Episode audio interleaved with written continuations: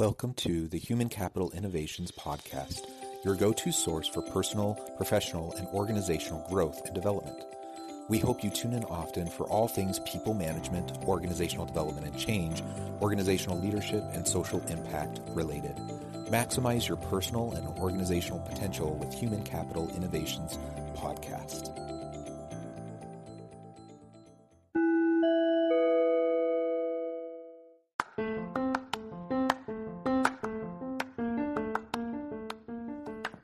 Welcome to the Human Capital Innovations Podcast. In this HCI podcast episode, I talk with Stuart Leo about systematic leadership and building resilience in organizations.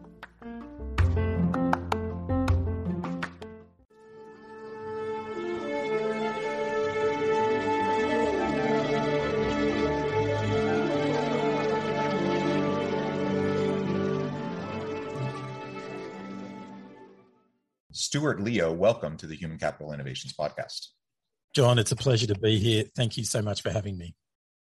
Yeah, it is a pleasure to have you joining me. You're coming from the Gold Coast in Australia. I am south of Salt Lake City in Utah, and it's a pleasure to be with you. Today, we're going to be focusing on systematic leadership and building resilience in our organizations. And this is mm-hmm. something you have a lot of expertise and experience in. So I'm excited to explore this with you. As we get started, I wanted to share Stuart's bio with everybody. Stuart Leo is the founder and CEO of Waymaker IO, an intelligent business management platform that helps leaders build a better business in 30 days. Stuart is a global thinker in strategy, systems, and leadership development. As the founder of Waymaker IO, he has led the creation of Waymaker's Leadership Curve, a revolutionary way of building clarity, alignment, and remarkable results for any organization. So I imagine we're going to hear more about that today, uh, as well as just systematic leadership and, and building resilience in organizations more generally. Uh, Stuart, anything else you would like to share with listeners by way of your background or personal context before we dive on in? Um, no, I, I, come from one of the greatest parts of the world, um, a place just uh, south of Brisbane in Australia on, on the beach, and um, we would welcome any visitors. Uh, it's it's a beautiful place to be. It is a beautiful place. I, I was just saying in the pre-interview, I had the the fortunate opportunity to spend some time uh, living in Brisbane, and it really is just a gorgeous place. Uh, uh, I, I, would love to go back anytime. So maybe next time I, I head back, I'll look you up and we can connect for lunch. Sounds great. Well, very good. So as we get started, why don't you tell us a little bit about Waymaker IO, um, what what that's all about, what you're trying to accomplish there, and then we can get more into the systematic leadership and development and and whatnot. Sounds great. Well, Waymaker is an intelligent business platform. We built it to help leaders um, find, plan, and deliver the way to make their vision a reality. So we recognized that um, there was a, a gap in the marketplace for a systematic approach to strategic thinking, planning, and delivery. And the best analogy I could give is in in you know in the late late 90s and early 2000s we saw the emergence of systematic approach to sales and service and marketing but still today most organizations don't have a systematic approach to their strategic thinking they kind of go, oh, it's the start of a new year. My accountant asked me for a business plan, or I better put a business plan together, or um, you know, it's very, um, it's very haphazard, and um, and actually, good organisations have a systematic approach to strategic thinking and continuous improvement. And what we saw was the opportunity to bring some really interesting um, tools and systems and thinking um, to small business startups and, and larger business to actually embed a strategic continuous improvement cycle by adopting a systematic thinking approach, which is Waymaker's leadership curve. So, yeah, um, wonderful. And so we'll get into that here in just a minute. But let me just say, um, strategic thinking, systems thinking, and strategic planning. Um, I love all of this, though I have to admit, most of the time when I've been in organizations as an employee where strategic planning is happening, I find it incredibly aggravating, very, very frustrating. And so, uh, to your point, I think it's not done very well often. And so, um, it, it, does become a bit haphazard. It becomes a little bit of like checking the box, like, okay, let's make sure we have our, our annual plan updated this year. Uh, let's let's let's put in place these these goals and these objectives that nobody's really paying attention to, but we're we're we're jumping through hoops and we're we're spending a lot of time wordsmithing things that don't actually get utilized. That's that's been my experience in organizations where I've been an employee. Now, when I'm going into organizations as a consultant and trying to help them uh, figure things out, what you just said is exactly the the approach that needs to be taken. Like, how, how do you take a, a systematic approach that's sustainable over time, that's self renewing? where uh, it's not seen as just this this annual chore um, but it's it's you're constantly iterating you're constantly evolving. That's that's what we need. And so i'm thrilled to learn more about uh, how you're doing that with your platform.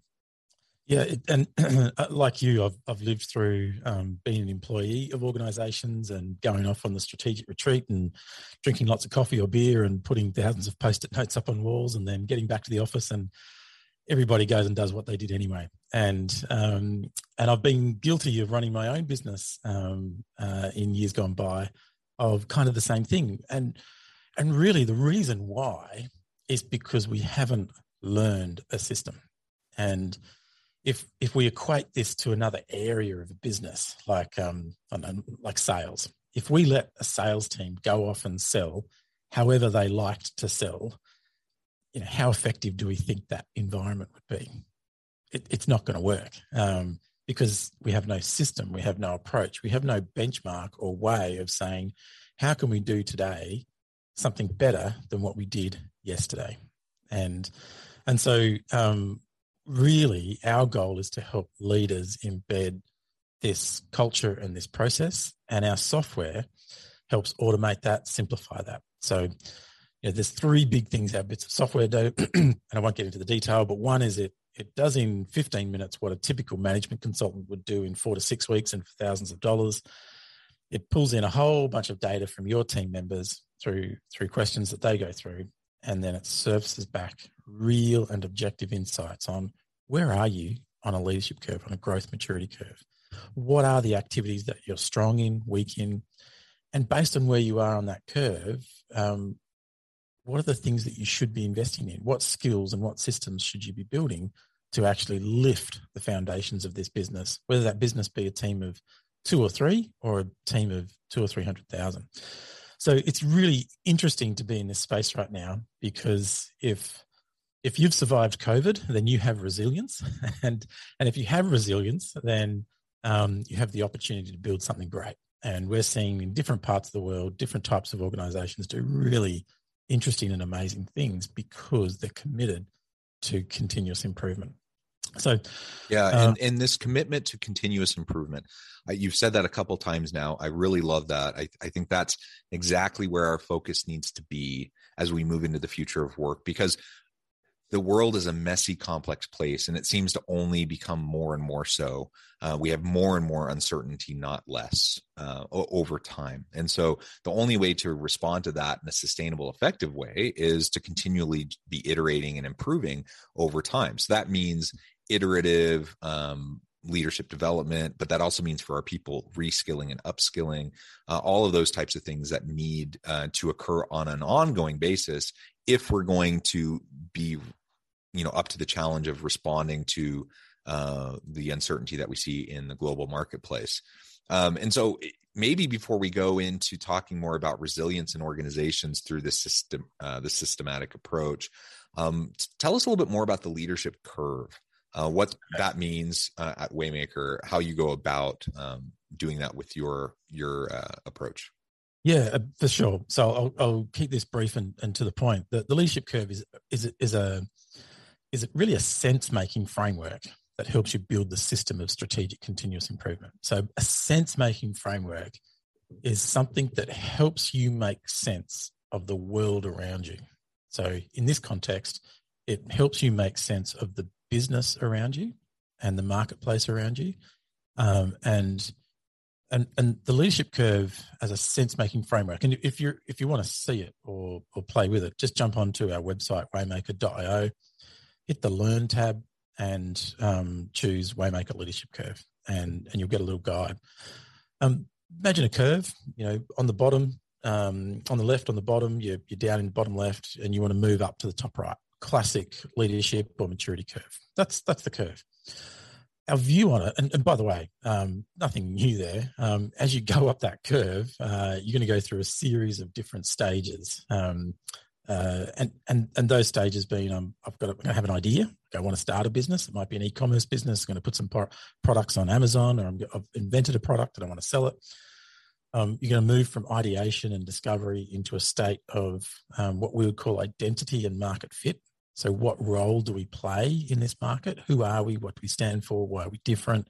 What's our personality? And out of that journey of that stage, you'll find a, a fit with the market. Um, and from there, you'll move to another stage up the curve, um, which we call calibration, because at this point, as you're growing, you're actually you're building skills and systems and team members. You're adding people to your team. Every time you add somebody to your team, you decrease the average level of clarity on how this business runs. Um, you, most people don't really realize that. You bring a new team member in, and you've instantly lowered the average understanding of how the business runs, which means you've got to invest in people and in processes. So we talk about this investment up the curve in skills and systems from calibration, where you're investing in skills, teams, and people, you'll move up to maturity. and we simply define maturity as the ability to invest and get consistent returns. So that means the ability to hire and successfully hire, um, the ability to train and successfully train, the ability to invest in the next advertising campaign and get a good, consistent return. You know how the business is running. Um, and from there, from maturity into what we'd call market leadership or, or mastery, which is you're really at number one or two in the game. And you're at a point now where um, you've built strong defenses to who you are, what you do, how you do it. Um, and really, it's between maturity and market leadership that you should be exiting yourself or your your your um, initial founders out of the current business and into new initiatives. And so, so that that's the first part of the framework. And there's lots we could talk about on that growth journey.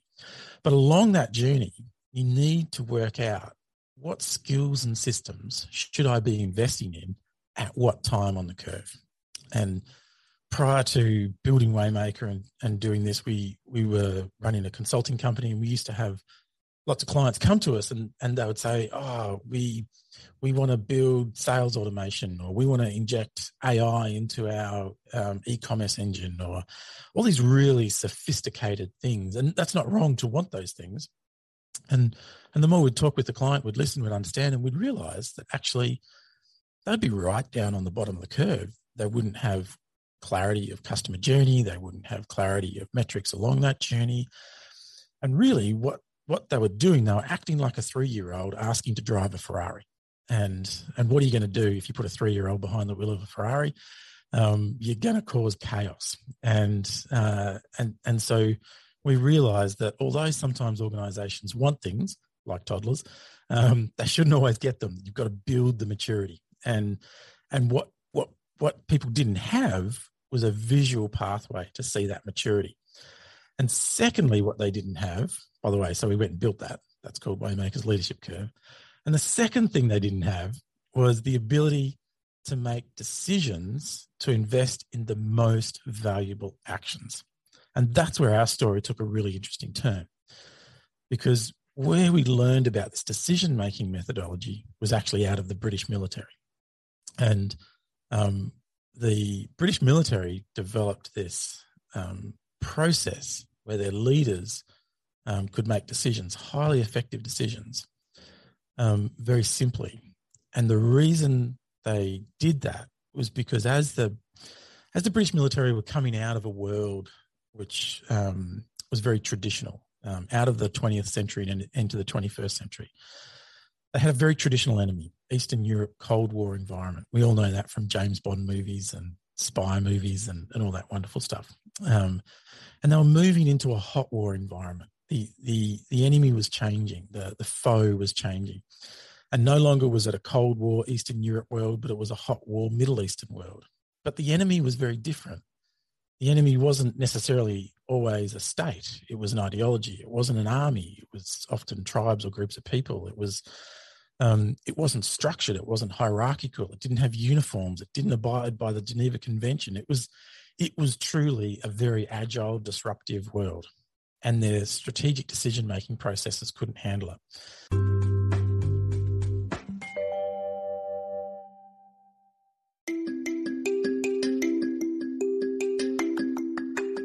I'm excited to announce the publication of my new book from HCI Press, Bluer Than Indigo Leadership the journey of becoming a truly remarkable leader.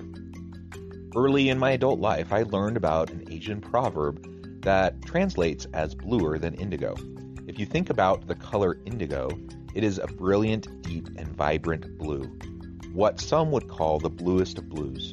To have something that is bluer than indigo is rare and truly remarkable.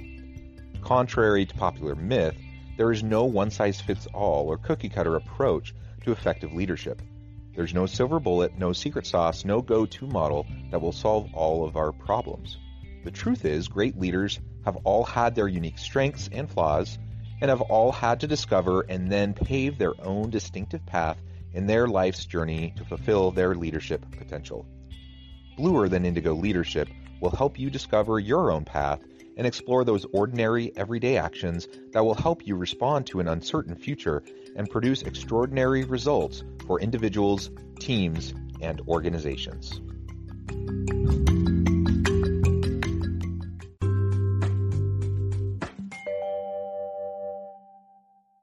What was taking weeks and months to develop battle plans in the field and high value courses of action needed to take minutes and hours.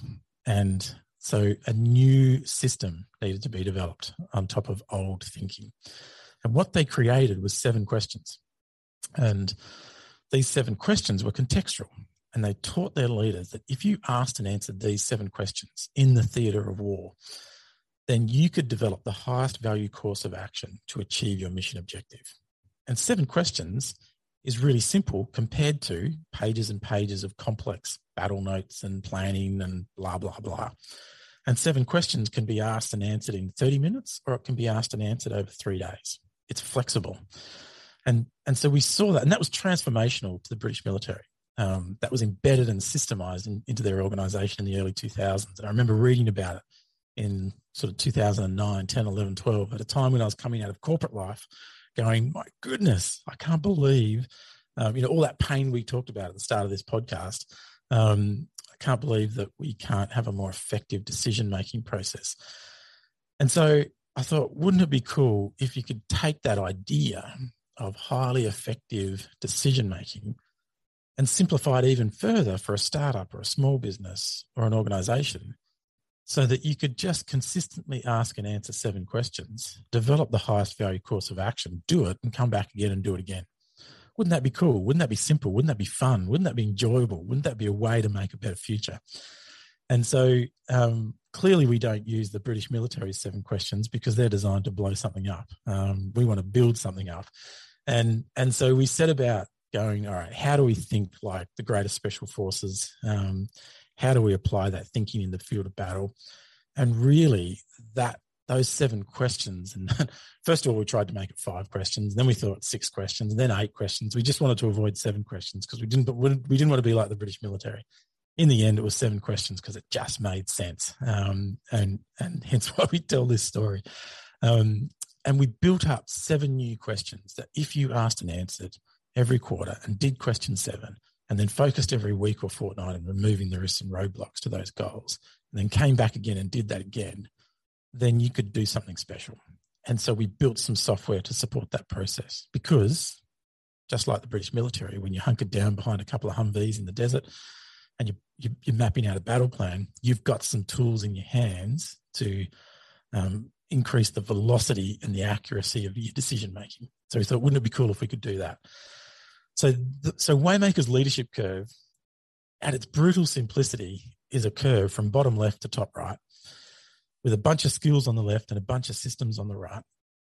But the way you get up the curve and break through the stages of growth from ideation to market fit to calibration to maturity and market leadership is by consistently asking and answering seven questions. And that's a systematic approach to strategic leadership. And and so when you use the software, we automate that process. We rapidly iterate through the data and we give you a strategy cloud, a way to kind of throw away PowerPoints and one page plans and Excel spreadsheets and ditch 16,000 Trello boards and, and go, this is the one place where your business knows where they're going, how they're going to get there, who's doing what, how far they're into it, and because we've got some cool smarts in the tech, the probability of reaching it. And and that gives you a position to be a strategic leader on a hundred thousand dollar business or a hundred billion dollar business that the world has not seen before. And that's what we get excited about. Sorry, I got on a rant right there, didn't I? So that uh, is so cool. I could I could listen to you uh, explain this for a really long time as well. So I appreciate all of that background and explanation. Um, and it's wonderful. So having a level of simplicity, um, elegance, and simplicity around a really smart solution is is something to get excited about, and having the tech piece to go along with it is is even more exciting, um, and, and something that I, I applaud you for.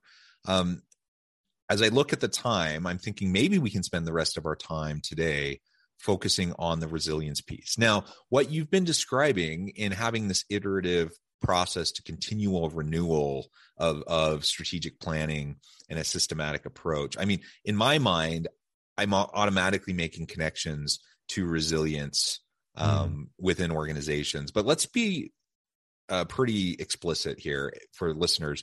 What are some of the ways that you feel uh, that your solution and your approach not only helps with the strategic planning process generally, but also in terms of the resilience piece that we're talking mm. about amidst all the uncertainty, the chaos, the messiness that we mm. we just find ourselves in, especially during this COVID time.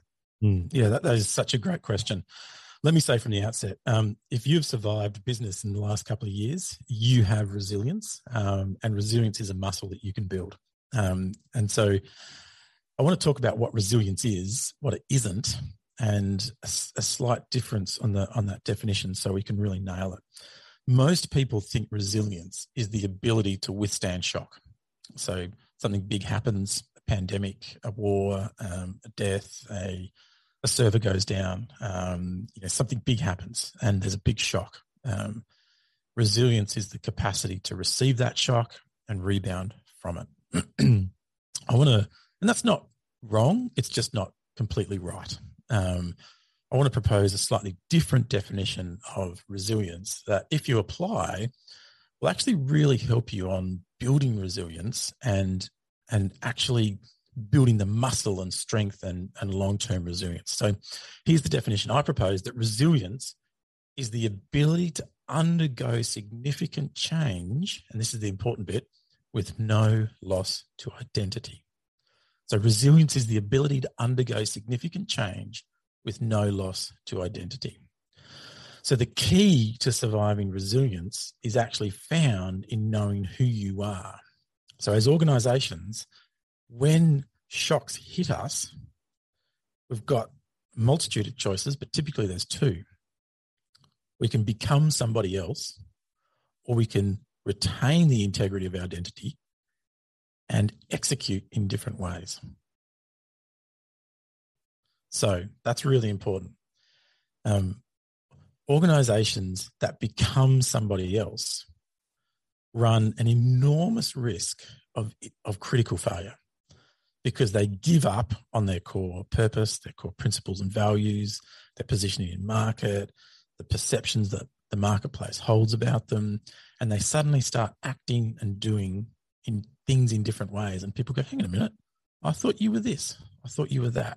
And trust is instantly broken. But organizations that go, okay, we know who we are, we know how we act, we know what we stand for, but maybe we're going to execute in different ways. Maybe we need a new product, or maybe we need a new line, or maybe we need to, to produce something differently, but we're not going to change the core of who we are. They're the ones that actually survive and thrive as shocks hit them. Does that make sense? And that's the key. Um, resilience is not just the ability to undergo shocks, but resilience is the ability to undergo significant change with no loss to identity. I, lo- I love it. And staying true as a leader, my ability to stay true to myself uh, my authentic self and, and allowing my team to do the same. And then as an organization, staying aligned with our initial uh, mission, our, our purpose, our core values, and not yeah. straying from those. Uh, that's mm. really essential. And that's one of the things you see organizations constantly floundering around, mm. especially in times of shock and disruption, um, trying to figure out what their identity is. Uh, mm. And so you're suggesting if, if we're questioning our very identity, then we're not being particularly resilient, even if we're responding to the, the shocks that we endure.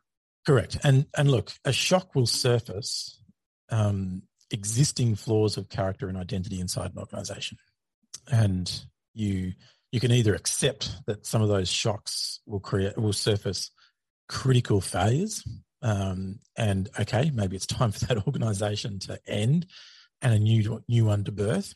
That's okay. That happens. Or um, it's actually a case of going, oh, we as an organization haven't been building the core principles and values and practices of who we are in the good times so that when the hard times hit, we can fall back onto those things and we can use the depth and the value of those things to innovate and ideate new products and services and pricing and strategies that can take us through the hard times. Does that make sense? Yeah, um, perfect. And and and so when we designed the seven questions, um, we designed the question seven questions that, although they're somewhat simple, um, they're seven questions. Um, when you actually look at them, to get through market fit, to get through that second stage, you have to have clarity of purpose in order to build vision, i.e., what problem do we solve in the marketplace?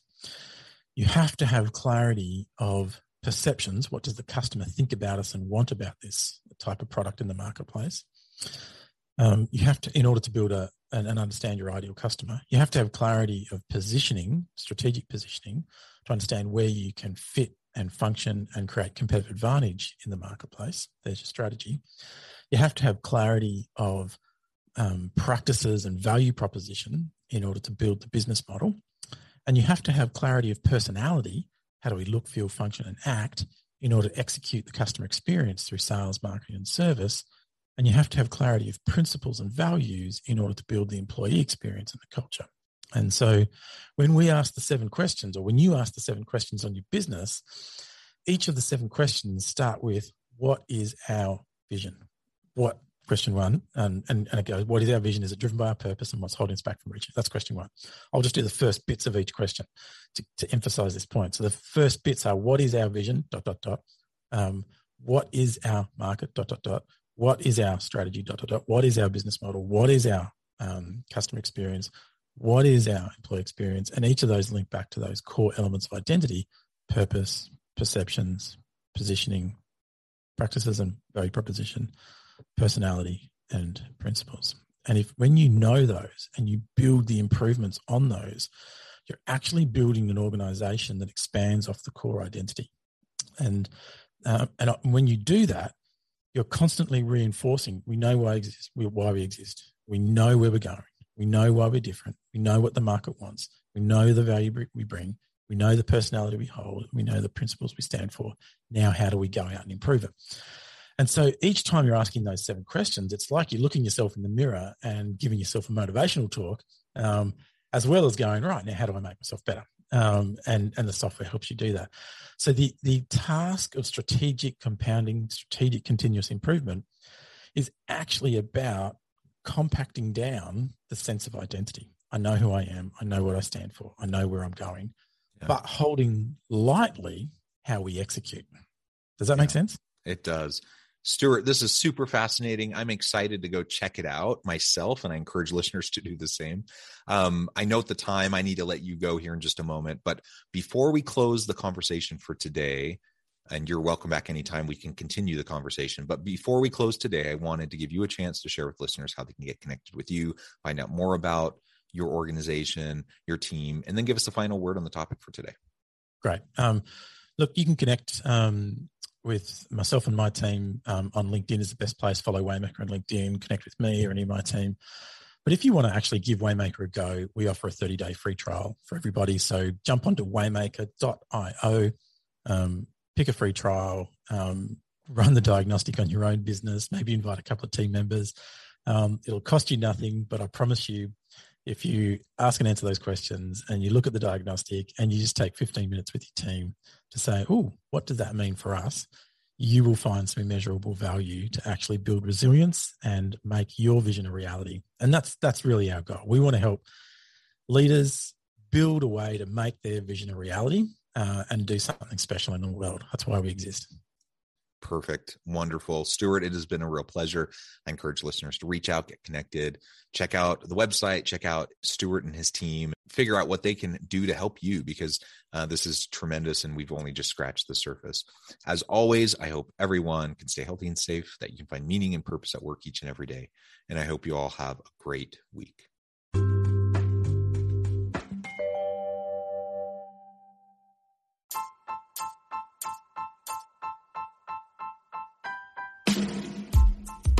The alchemy of truly remarkable leadership. Ordinary, everyday actions that produce extraordinary results. Consider how the nature of work has shifted over the past 50 years. With increased globalization, rapid technological advancement, and the shift in economic composition, the average job of today looks very different than the average job of 50 years ago. What will the jobs and organizations of tomorrow look like? Moreover, what does this all mean for organizational leaders? What are the core competencies and capabilities of organizations and their leadership that are prepared for continued disruption and geopolitical and socioeconomic shifts? Regardless of what the future holds, increasingly, leaders need to be socially minded, data driven, decisive, champions of talent, and disruptors of the traditional notions of leadership, teams, organizations, and work. The alchemy of truly remarkable leadership will help you to explore your own leadership competencies and capabilities and consider ways to apply and implement them into your workplace and personal life.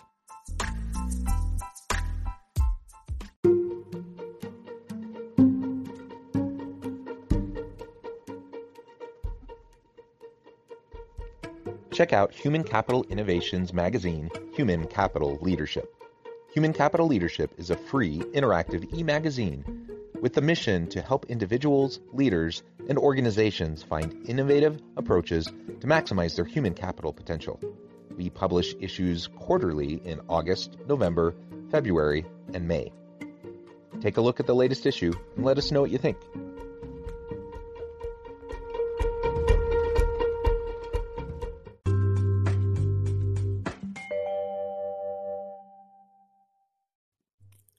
Thanks again for joining us for this episode of the Human Capital Innovations Podcast.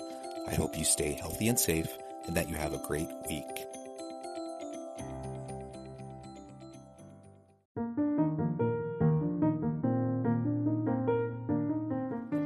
Check out our new weekly LinkedIn newsletter, Alchemizing Human Capital, exploring industry trends via original research and interviews with executives and thought leaders from across the globe. We look forward to having you join us.